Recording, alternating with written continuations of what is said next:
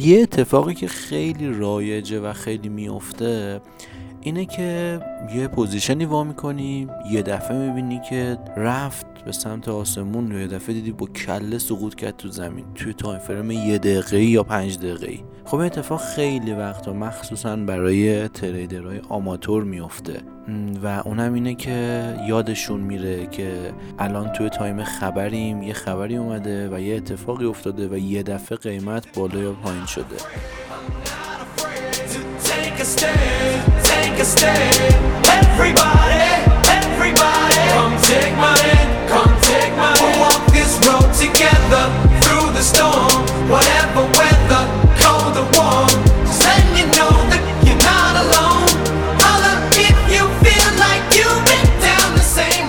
سلام من سروش مقدمی هستم و شما دارین دومین قسمت پادکست رادیو فارکس رو گوش میدین. امیدوارم که توی این روزای گرم تابستون حالتون خوب باشه و روزای خوبی و پشت سر گذاشته باشین. ما داشتیم محتوای تحلیل اخبار رو آماده می‌کردیم که قراره هر هفته براتون بذاریم. بعد دیدیم اینایی که میان اخبار رو میگن و خیلی تاثیرهای خوبی رو بازار می‌ذارن. یه سری آدمای تکرار شوندن یه آدم خیلی معروف و بزرگی هن که اخبارا و سخنرانی هاشون خیلی تاثیر روی بازار می‌ذاره.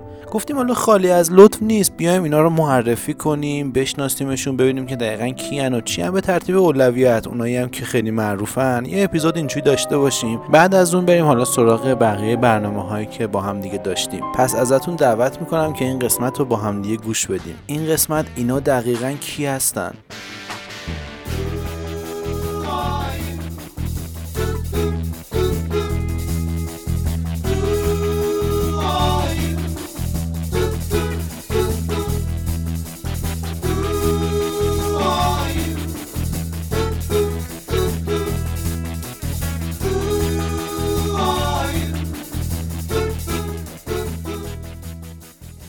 نفر اولی که می‌خوایم دربارهش صحبت کنیم خانم کریستیان لاگارده. خانم کریستیان لاگارد یه خانم 67 ساله اهل فرانسه است پاریس فرانسه. یه حقوقدان فرانسویه و وزیر اقتصاد و دارایی فرانسه هم بوده البته وزیر قبلیشون. این خانم کریستیان مثل خیلی از دوستای دیگه ما که همون خوب میشناسیمشون چند تا سمت داره. خیلی داشتم دربارش میخوندم. این موضوع برام جالب بود که یکی از مسائلی هم هست که بهش خیلی ایراد می‌گیرن همیشه.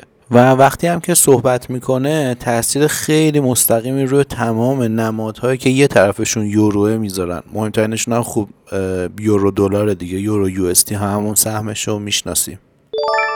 نفر بعدی آقای اندرو بیلی هستش. این آقا متولد همون انگلستانه 64 سالشه و الان هم دوباره چند تا سمت داره و خب اصلی ترین سمتش هم که رئیس بانک مرکزی انگلستانه. جالب اینجاست که یکی از سرسخت مخالف های بیت کوین بود. یعنی دقیقا زمانی که اومد و ریاست بانک مرکزی انگلستان رو به عهده گرفت یه سخنرانی کرد و گفت مردم مواظب پولاشون باشن که تو بیت کوینه و دقیقا چند روز بعدش حدودا 40 درصد ارزش بیت کوین سقوط کرد که خیلی هم سر صدا کرده بود این سخنرانی و این اتفاقی که افتاد برای بیت کوین. سخنرانی ایشون هم روی پوند انگلیس یا همون گریت بریتانیا پوند تاثیر مستقیمی داره.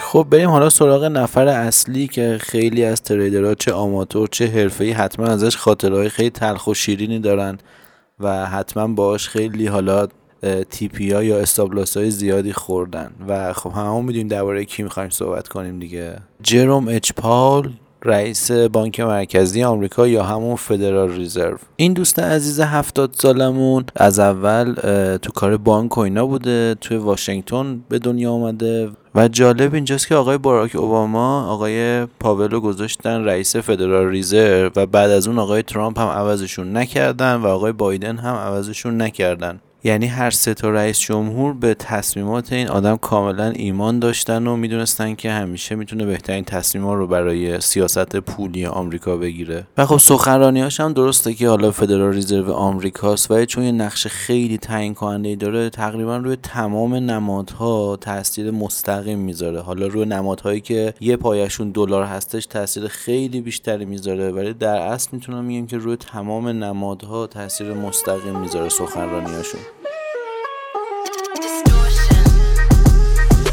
Talk to me nice, come straight from the basement. Dash conta the bite in the lane. Talk to me nice, so I shout what you're Don't speak on my name. Talk to me nice, come straight from the basement. Dash conta the bite in the lane. Talk to me nice, so I shout what you're Don't speak on my name امیدوارم که براتون مفید باشه این قسمت و لذت ببرین. فقط حواستون باشه که همیشه مراقب تایمای خبر باشین. هیچ موقع توی زمان خبرها ترید نکنین و از سایت های مثل فارکس فکتوری دنبال کنین که چه ساعتی اخبار اعلام میشه و می‌تونه که چقدر تاثیر بذاره روی نمادی که دارین روش ترید می‌کنید. ما هم هر هفته یک اپیزودی رو منتشر می‌کنیم. اول هفته معاملاتی البته که بهتون میگیم چه ساعتهایی به وقت ایران چه اخباری قرار منتشر بشه و قرار به چه نمادهایی تاثیر بذاره که شما با شنیدنش می‌تونین بهترین زمان رو برای تریدتون انتخاب بکنید و می‌تونه براتون خیلی مفید باشه. پس ما رو دنبال کنید. ممنونم از توجهتون. مرسی که گوش کردین ما رو. ما رو ببخشید اگر کیفیتمون یه مقدار پایینه. سعی می‌کنیم که تو قسمت های بعدی حتما این موضوع رو جبران کنیم. مواظب خودتون باشید. به زودی دوباره در خدمت شما هستیم.